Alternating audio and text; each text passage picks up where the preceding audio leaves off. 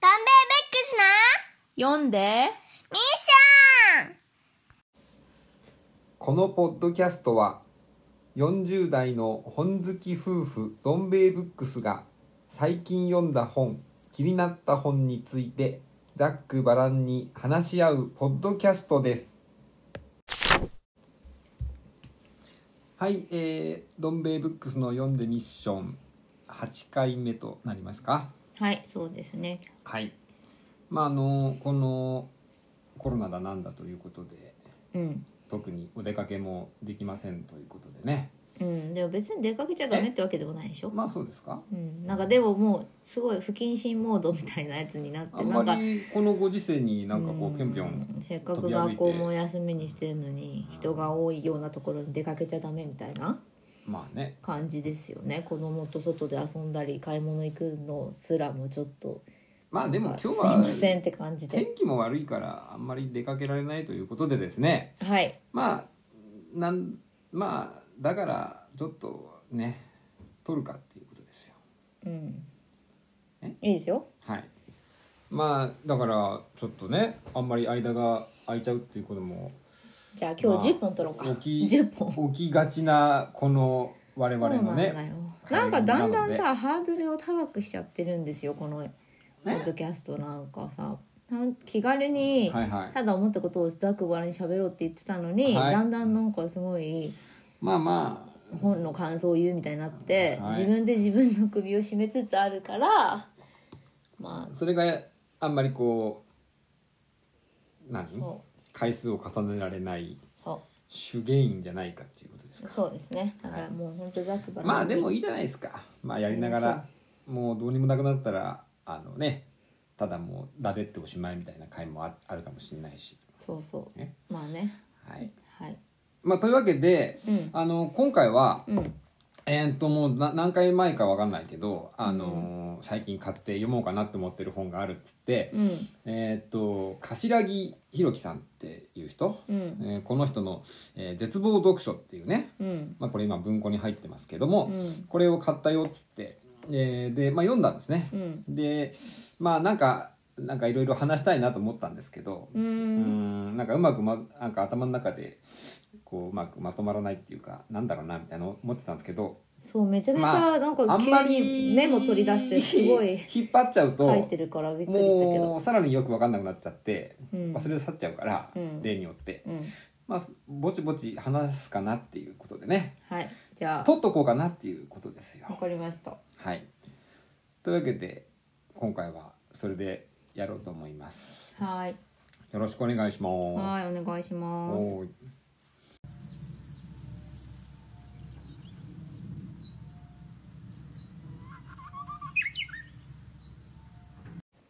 はいでは今日はどん兵衛さんが最近読んだ柏木弘樹さんの絶望読書についてはい話すということなんで、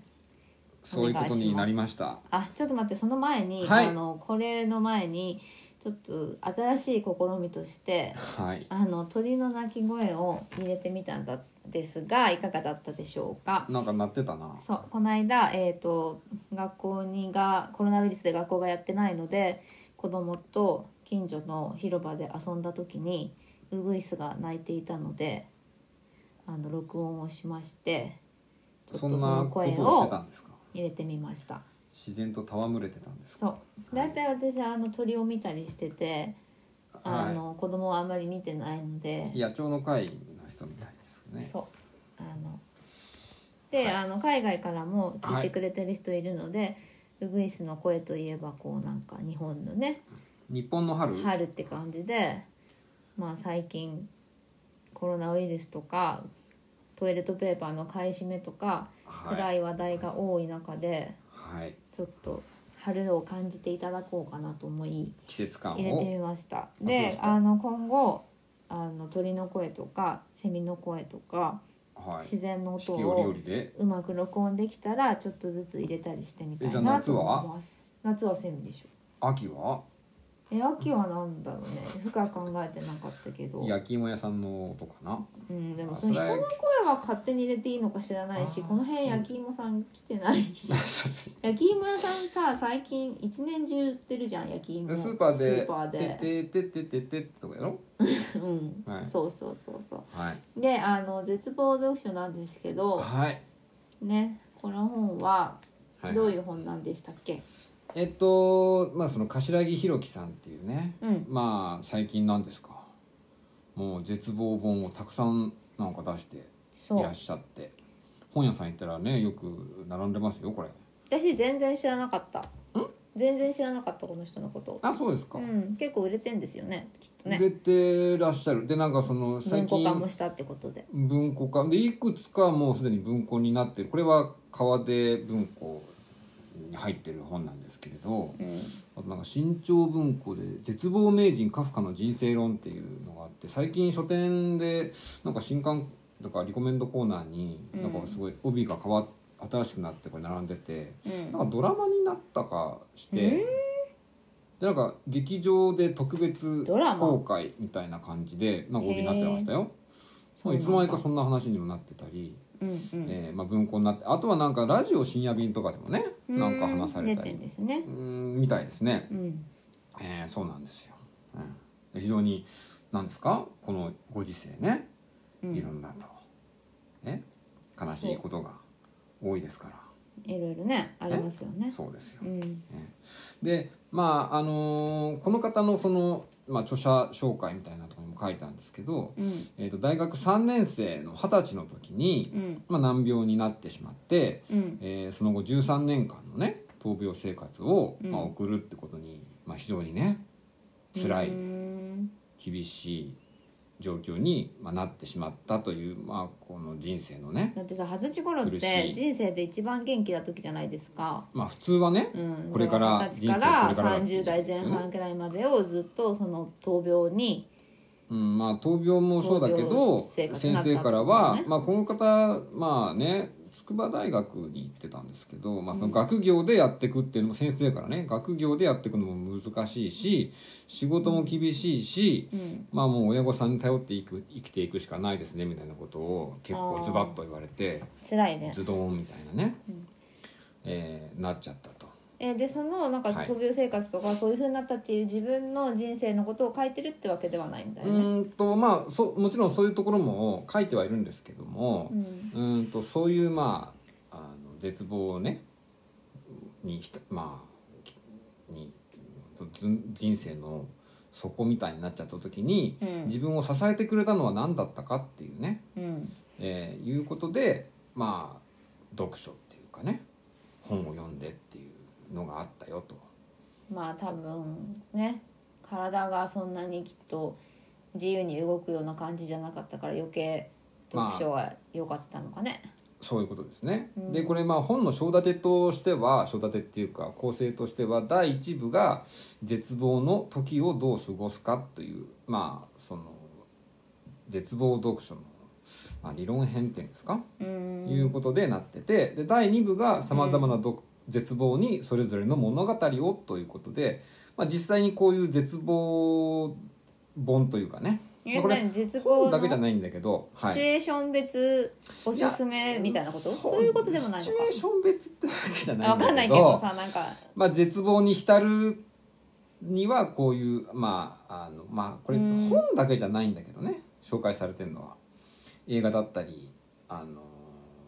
まあ落語だったりっていうのもあるんですけどうんいうことなんですよね。でまああのまずそのこの方がうんその病床にねまあそのまあないるいる時にえっとまあいろんな人がねうんこう、まあ、見舞いに来るでしょうん来て、まあ、こんな本読めよっつって、まあ、元気づけるみたいな本をねうんいろいろこう渡される時持持っっててききててくくれたことがあったと、うんまあ、ポジティブシンキング的なねどういう本力だがった湧いんてくだろるうね元気になれるような本ってーんそうそれはまああれなんだけど、うんまあ、そういう本とか、まあ、あとは闘病記ねあーそれつなんか辛いな、うんっていうのがあったんだけど、まあそれまあ、ポジティブシンキングなんてまあ読んで辛いのはそうかなと思うけど、うんまあ闘病期もやっぱいろんな病状によってまあいろいろ差があるじゃないですか、うんだからあので結果うまくいくって人も中にはいるだろうし、うんまあそれもなんか自分に寄り添うってうん感じではなかったっていうんですよね。うんで実その中で、えっと実際に、まあ、自分もそういう長い闘病生活をしたっていう人が持ってきたくれた本っていうのがねうん絶望的な内容の本っていうのをうんまあそういう人からあの手渡されてそれが非常に自分の心には染みたっていうふうに書いてあるんですよね。あーじゃあそれは最初の最初は自分でこう編み出したわけじゃなくうって、ーんそうだからね同じような状況になった人からうん絶望的な悲しい内容の本をもらってそれが良かったってことか、それが自分にとってはこれだっていうねうんしみるなっていうね、うん、だからその絶望の深いその淵にいる時にはその無理くりにねなんかこうふふ早くその元気になろうっていうんじゃなくてうんまあ例えばその海の底にね潜っちゃってる人間が急にこう急浮上するとこうねあの圧力のうん関係でうんなんかこう帰ってよくない帰ってよくないとか言うでしょ、うんそういう潜水病とか言うらしいですけど、まあ、それと同じようにその深い絶望の淵にいる時にはね、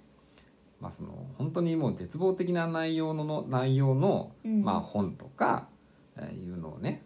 す作品をまあ味わうっていうのが正しい正しいというか本来いいんじゃないかっていうねなるほどねそういうことなんですよねう。んはいなんかそれはちょっとわかるかもしれないねうん、まあそのこの本の帯もね悲しい時には悲しい曲を絶望した時には絶望読書をっていうことでね絶望に浸りましょうということですよね。でもあれですねはい、あの闘病はダメっていうのがまたわかるわって感じだねなんかうさそのその人の状況によって絶望してる理由によって同じ自分と同じようなのがいい場合もあるとは限らないっていうか、うんそうでしょ絶望しだけど闘病はダメってことはちょっと同じような状況はきついってことで、まあ置かれた状況まちまちだしねってうんいうのがうね。ん、だからそのちょっと違うんだけど辛い話の方がうんうんこう癒されるというか うんうんうんうんいいっていうことか。そうなのかな。うん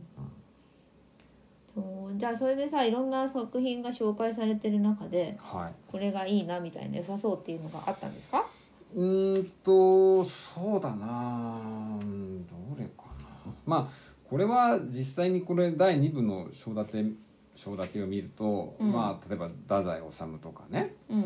えーカフカこの人カフカのねその、うんまあ、名言をまとめたし本とかも出してるし、うんまあ、きっとカフカが好きなんでしょうけど、うんまあ、ドストエフスキーとかねうんでうーんとねこの中でねあのあーって思ったのがこれ何えーっ、とカーソン・マッカラーズっていう人のはい「愛すれど心寂しく」ってこれはまあ映画なのかなうん映画で原作はまた別にあるわけでしょ心はなんとかってやつ寂しい寂しい、狩人っていうのうん、でこれを紹介しててえっとそうねでこの中でなその聴覚聴覚障害者の主人公っていうのが出てくるのねうんで耳が聞こえず話すこともできないでその彼のか彼女のところに、うんまあみんながいろんなこの心のね、うんまあ、悩みっていうのうん内訳話を、あーししてきてで彼がこう彼女がこう聞き役っていうの、うんうん、はいそういうそういう話なんですそういうね話なんですよねでそういう彼女がうんいきなりある日突然自殺してしまうっていう内容の話らしいんですけど、ええうんうん、でまあこのこう章だ章のところで紹介しているのでこの人がねうんまあ、大学病院難病になっちゃったの大学3年の時ってことだから、まあ、就職活動の時期でしょうんただねその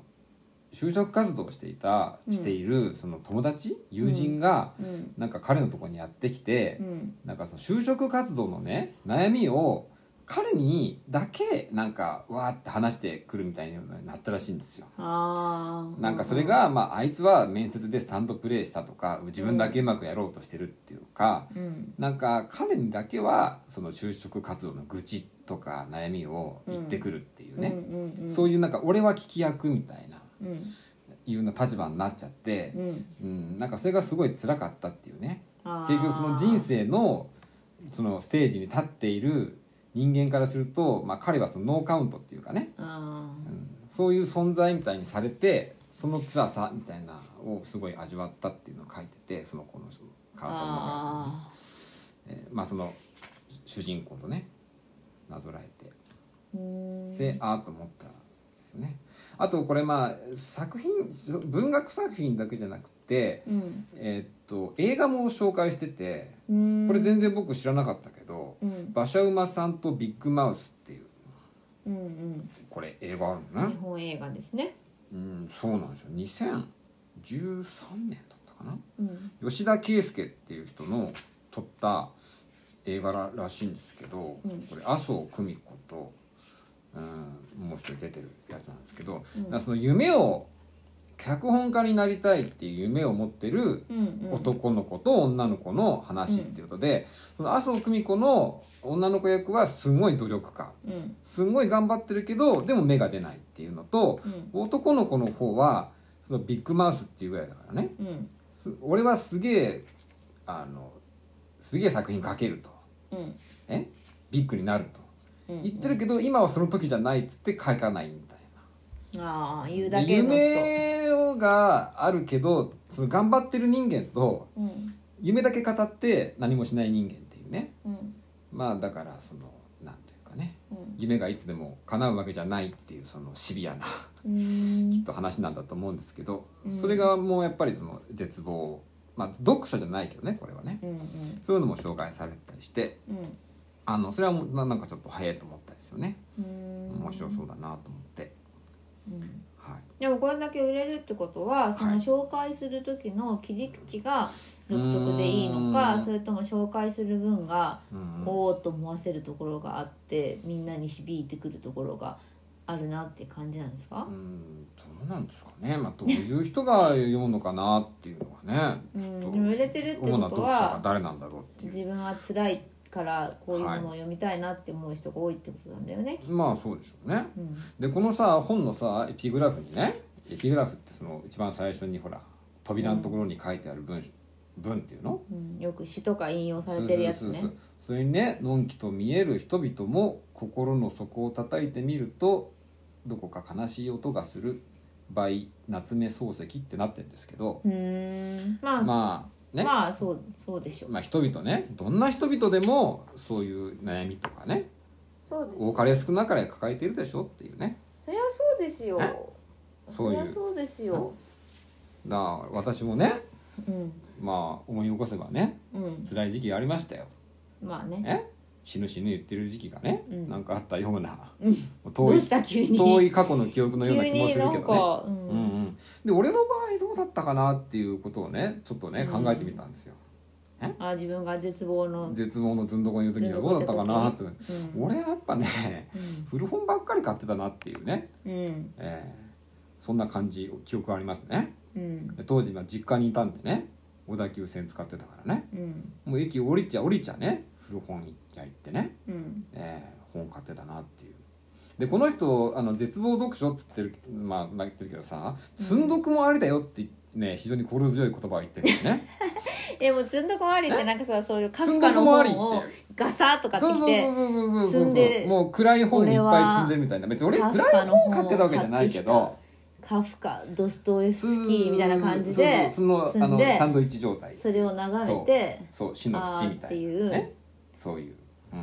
まあでも積んどくはさ一種の買い物依存症っていん、うかさ、まあすそうかもしれないねうん、買い単に物依現実存は逃避だったかもしれないけどそうそう、ええ自傷行為の一種っていう説もありますからねまあ自ね分の財産をえ無駄に切り減崩らしてしてうんその時もうちょっとそう節約してればよかったって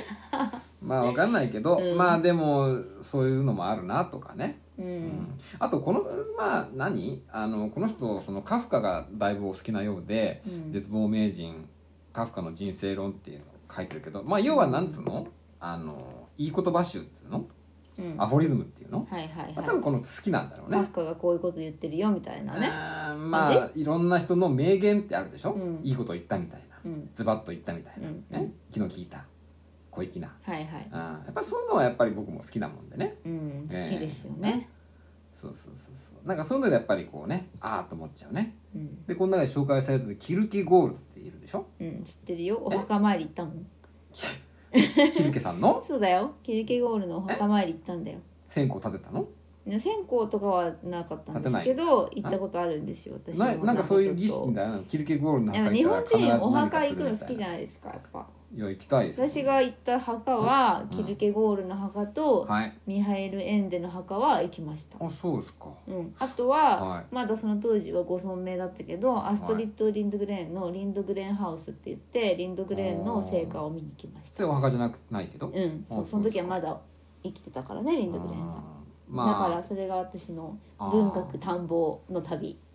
あーなんだまあまあなごめんまあ話がそうずやれたいやそういえば俺もなんか海外旅行ってあのロシアっていうかモスクワしか行ったことないんだけど、うんそういえば俺あれだなドフトエフスキーの墓行ったな行ってるや ん行ってるやん墓なね日本人あんがねまりそんお墓な参りに行大っちゃうよねきい墓じゃなかったような記憶があるけどそう寂しいようなとこだそうったそよううなあ気あがすとるなんかあれベートーベンハウスとかも行ったそれ墓じゃないんでしょあのベートーベンの成果でなんかデスマスクあるんだっけああとさあのさうんマルチン・ルターが、えあマのルチンル聖ター書を訳したっ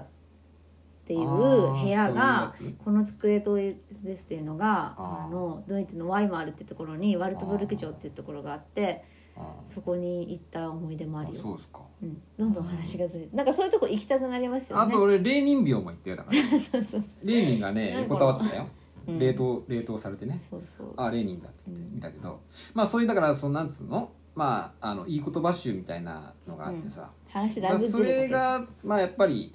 あのーまあ僕ら瀬古浩二さんもさ結構そういうとこあるよねうんなんかいい言葉集みたいなねそういうの好きなんだねえ要はいやいやそうドンペイそうは瀬古さんもほら人生を語るなんかいい言葉集みたいな本出してるし、うんまあなんかやっぱりそういうねなんか気の利いたいいこといいい言葉これ言ってんなみたいなねそういうのを楽しむってところもちょっとありますよねうんじねゃあそういう感じで売れて好きなのかなみんなうんまあそれもきっとあるよねなんかそういう言葉のまあなんかあのまあねコレクションっていうかさ、うんなんかあるでしょある元気あるある元気になるみたいなある、うんそういったやつうんでこの中で紹介してるのがキルケゴールがさ絶望は人々が絶対的なものを見出すための真の出発点であるっていうねうん、かっこいいですよこれそかうっこいいなと思って死に至る病でしょ、死に至る病ですよ、う、うんん、そう私は学生時代2年ぐらいそれをちょっとずつ読んでいくゼミに入ってたからあそうですかそのことは知ってるけど、はいもう内容はほとんど忘れてその絶望っていう意味のドイツ語の単語うフんェアツワイフルンっていう言葉しかもう覚えてないですあそうですすいかません先生って感じでえすいやでもいいじゃないですか、ううんん、まあねえちなみに私が好きな言葉を一つ紹介していいですか、はいどうぞえーそれやっぱポール・ゴーギャンじゃないですかねあれかあれか我々はどこから来たのかうん、我々は何者か我々はどこへ行くのかってね、はい私よく言ってますよ、よくよく言ってるよねあのスーパーに買い物行こうって時にねうん車に乗りながらねよく言ってる、我々はどこから来たのかとか言ってますようんえ、 大丈夫かななんかもう徘徊してるおじいちゃんみたいになってない、うんや言いたいんですよそういう言葉をね、まなあんかねそういうなんかちょっとなんかまあ気の利いた言葉みたいなのが散りばめられてるってところもね、ねやっぱり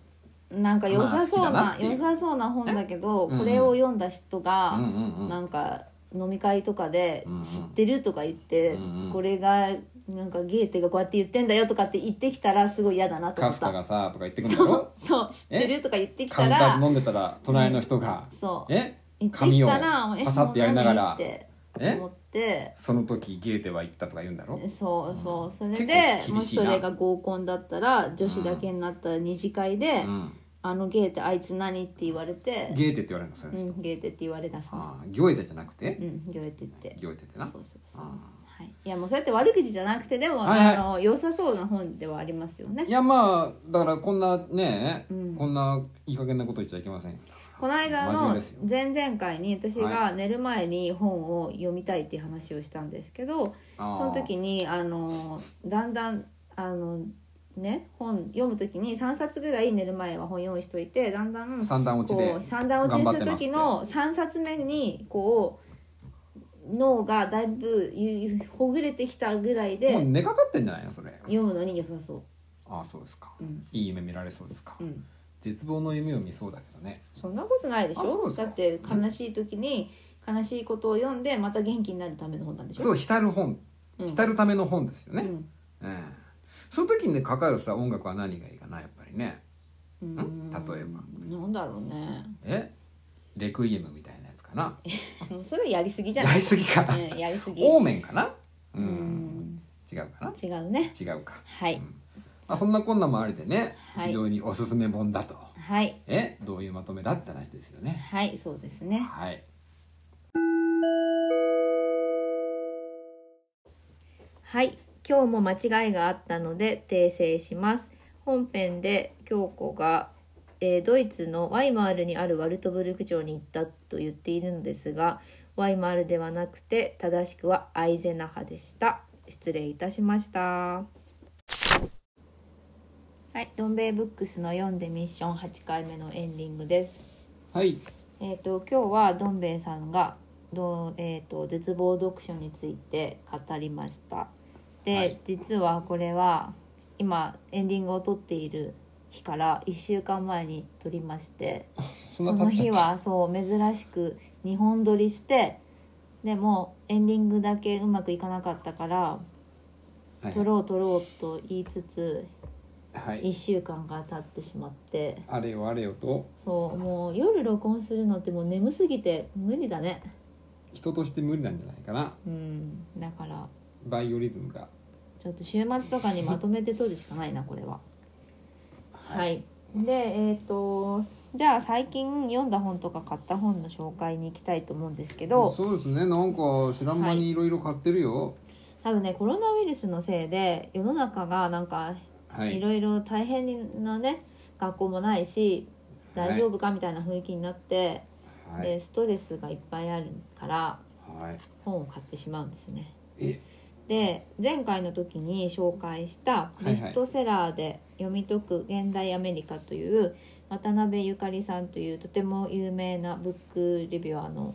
方が書有い名なた人なのかな有名有あ名そうっすかうん他にもめ本っ出ちてるゃ有名他にもだいっぱい出してるよあそうなんだでえっ、と幼少ファンクラブっていうサイトをしてらしてはいでその要所多読の本とかも出してるしあと翻訳もされてるし、あそうですかはい、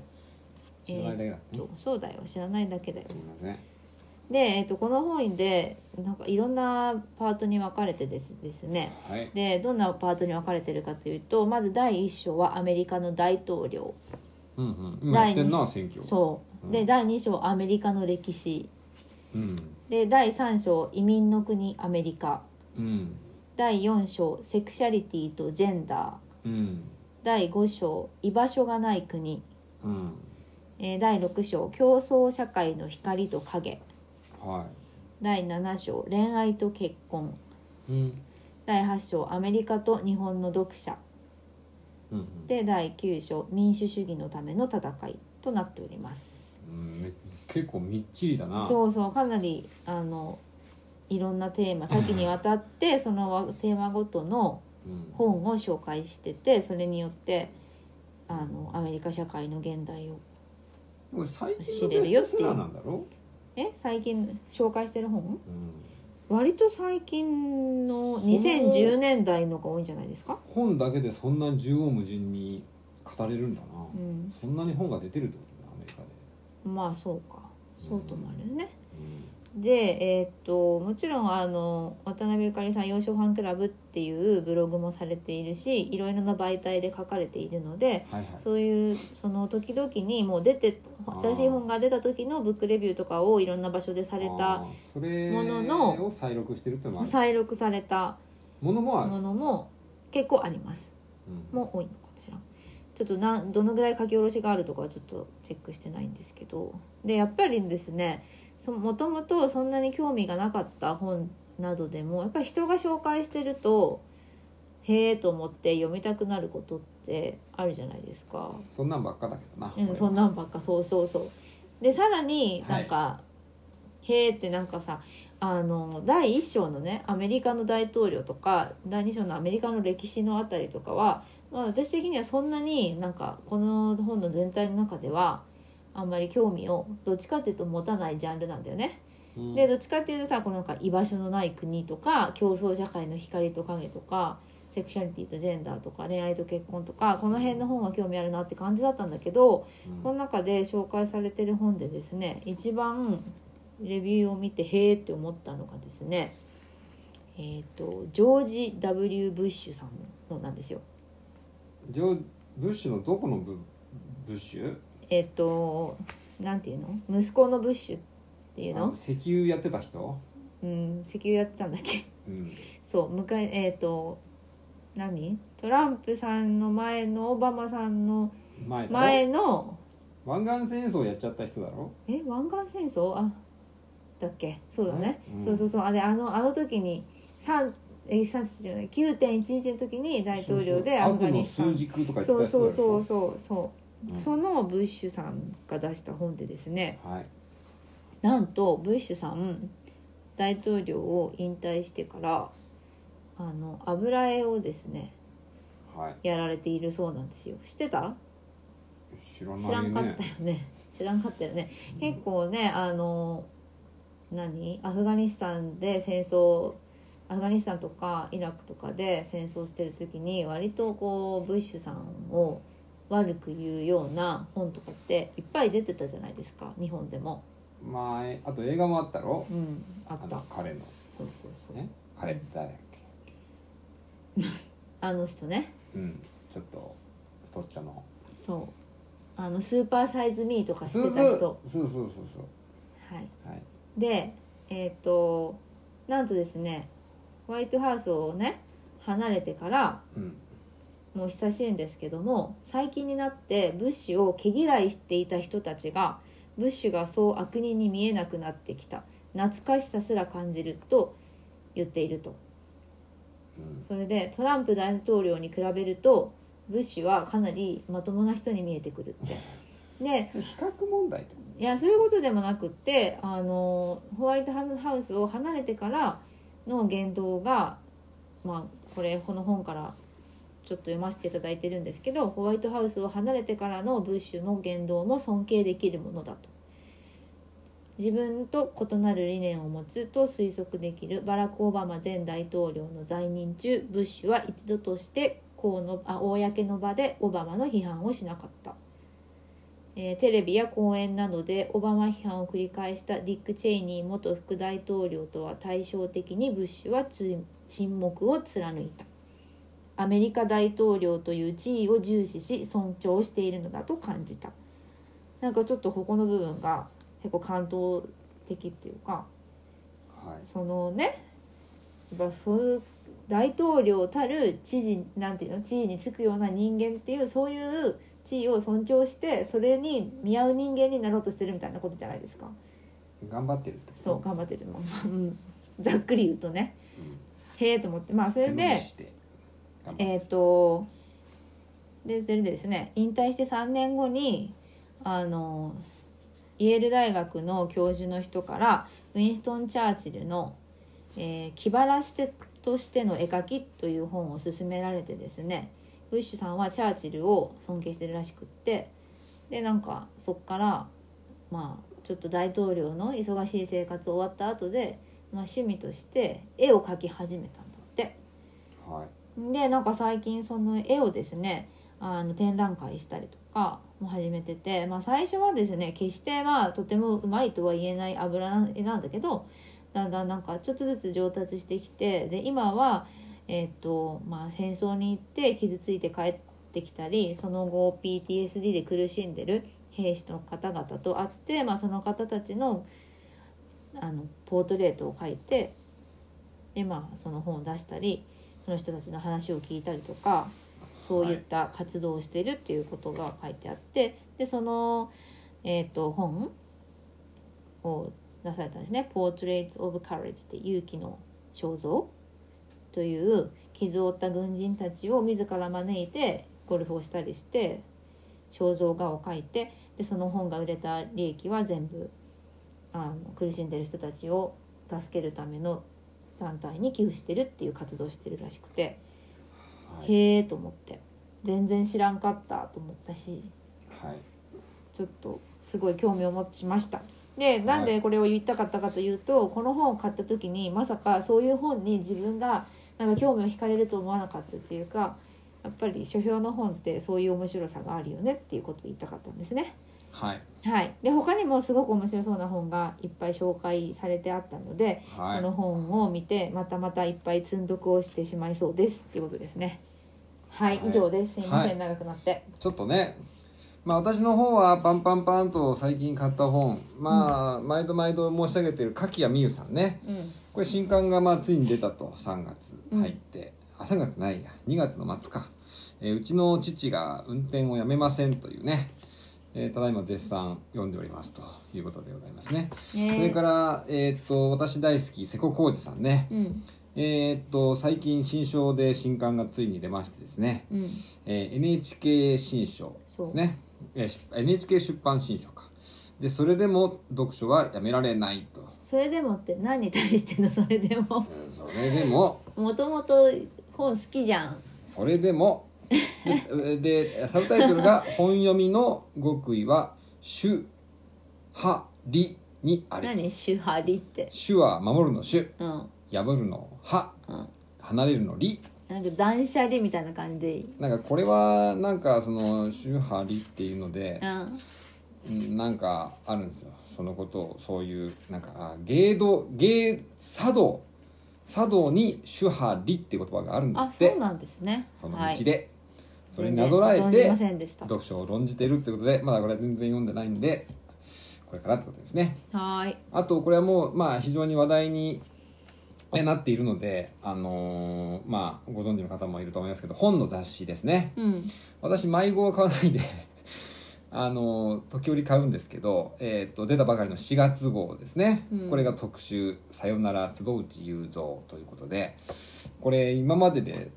一番厚いすごい分厚いですね192ページんということで、値段も当然高く、えー本大会1000円ということでね、坪内さんの、えー追悼値段も一番これまで高いということでもうほとんどっていうかまあ半もう67割がもう坪内さんの追悼で占められているというねえーちょっと待ってでも今それじゃなくてあの表紙を見てて「マンションポエムの核心に迫る」っていうのがこれが気になったんですけどこれはね連載がね何号か前から始まってるんあです、ね、そうなんだ、はいマンションポエムのちょっとその前に俺が話してんだからさはいすいませんで坪内雄三さんの、まあ、うんことで、まあ、関東のところがまあこれ、まあ、一番みんながあーっと見たと思うんですけど、すまごあい、亡えくこなっれた直後の自宅とあと仕事部屋、まあ、その亡くなっうたわー後に撮ったってことですねへえの、まあ、ほとほぼその彼があの生活してたうわー家と仕事場のまんまそのまんまのあの写真が撮られててで原稿用紙あ仕事場でいかにで本がいっぱい積んでるあの原稿を書いてたあの机のね感じもあれなんですね原稿用紙に万年筆でも書うか原れてたん稿で用すね派なんですねへーだったんですね彼はね。えーいうことでまあねもう大体もう読んじゃいましたけども、うんまあねいろんな思いがね湧き上がりますがまあこれまたえ泣いた泣いた、泣きませんけどね、 うん、えーいろんな思いがありますけどこれまたあの、はい機会があったらちょっとあの話したいそれと最後の最後、えー、と小学館のうん、えーっとこの P 何これ PD ブックスっていう、まあ、このなんだペーパーバッグの簡単な想定で出るっていあーそううですシねリーズがまああのそこそこ大きい書店だとこれコーナーがありますけどそれのシリーズで、うんえー新刊があー最近出てですねこれ山口翔介、えーですね、えー山口ひとみの息子さんですね一人息子うんが、あの書いた父山口ひとみ自身うん息子が語るうーファミリーヒストリーという本が出ましてこれはもうまあ書き下ろしではないんですけどあの山口ひとみの、えーっと電子版の全集っていうのが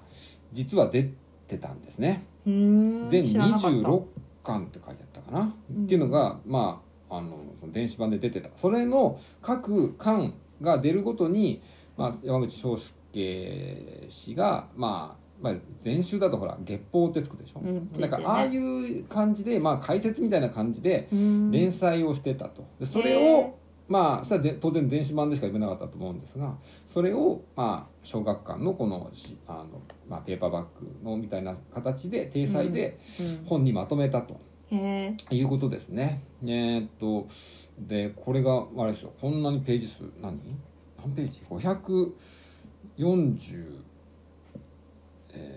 ページ、4ページぐらいもありますけど、それで本体が650円という ね、なんかすごい安く感漫じ画るぞ雑って誌いかう。のようなまあまあ我々にとってはもうほぼ書き下ろしに近い電子版なんか出てるなんて当然知らなかったし、うんまあ、書き下ろしっていう感じで我々僕らとしては読める本がこれぐらいで買えるっていうのは、まあ、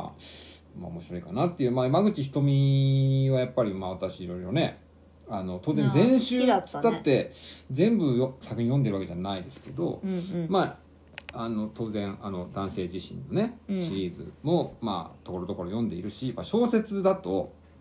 あのエブリマン氏のああーの優雅なはいはい生活、はいはあいのえーっとアンクルトリスの人あがれは直木賞絵描いてるやつだよねどうなのかうんなそうそうあれがやっぱり好きだし、まあ、あれ映画もあってね映画も非常に面白かったし、あとやっぱりいいなって思うのは、まあ、血族ですよねあこれはあ自分のそうだ あの家の家のっていうかまあえーっとえーっと家ですよね、まあ、じ じ家ですよ家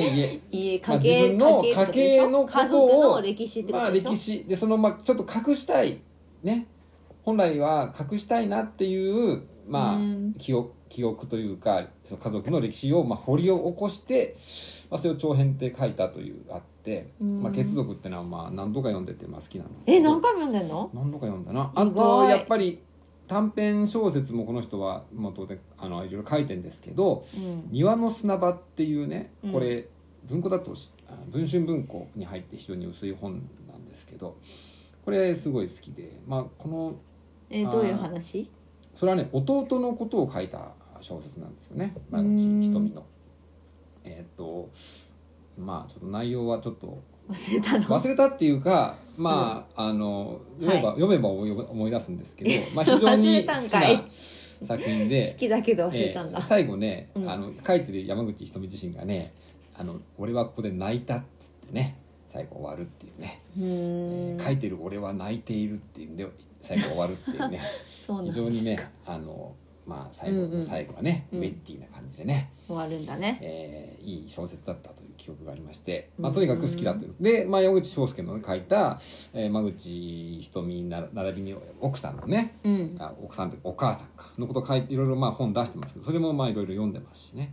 まあ、今回もちょっとこれ楽しみだなっていうことですよね、うーんはい私はそんなところですねはい、私もいろいろ紹介したい本あったので持ってきてるんですけど、はいはいもう説明はあの面倒くさいんですけど、うんじゃあだって簡頼むよ単にね、えーっとこれはコミックエッセイ漫画です小倉直美さんの「私の穴が埋まらない」っていう本で、えーっとこれはですね要はレス夫婦のすれ違いを描いた話題レスっ作て何え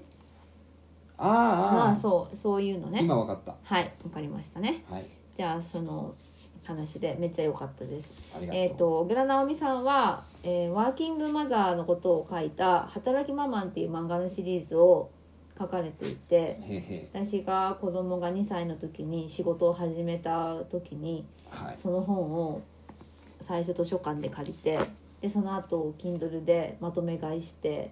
もう辛い時は何回も何回もその漫画を読んで頑張ってる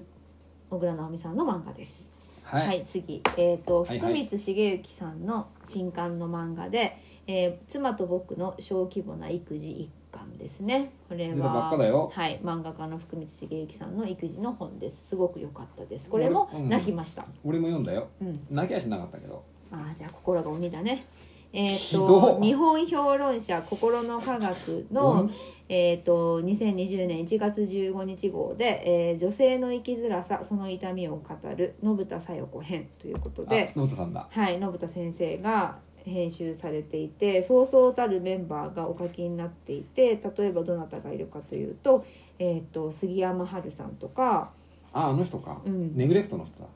そうですね虐待関係の本を書かれているああえー、とあと北原みのりさんとか、うん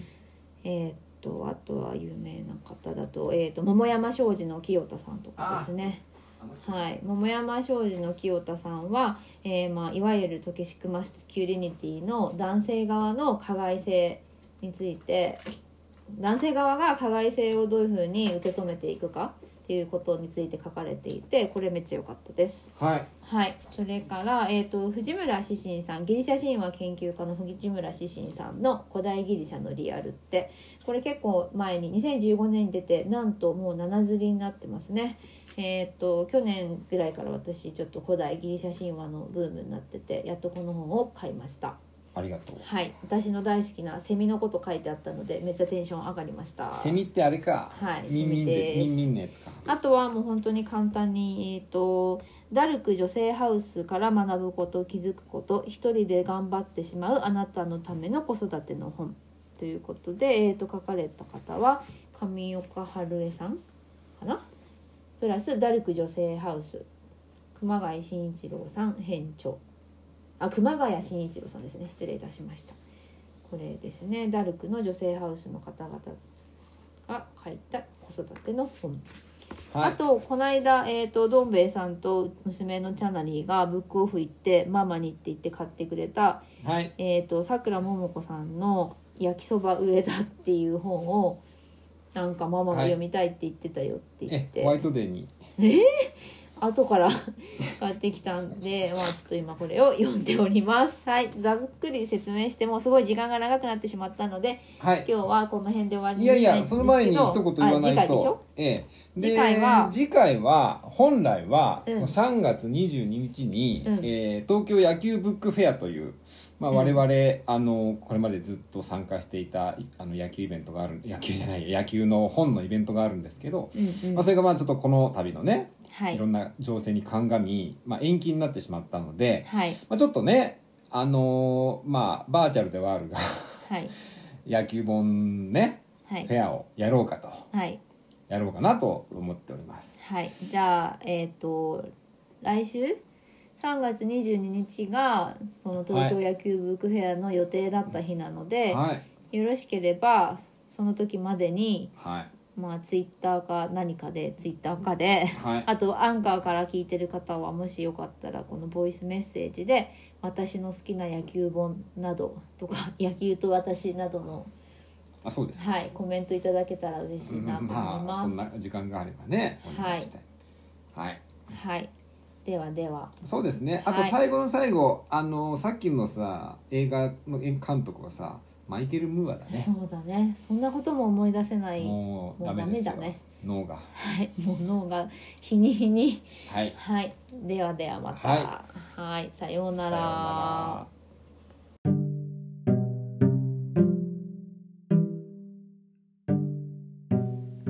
どん兵衛ブックスの読んでミッションをお聞きいただきありがとうございます、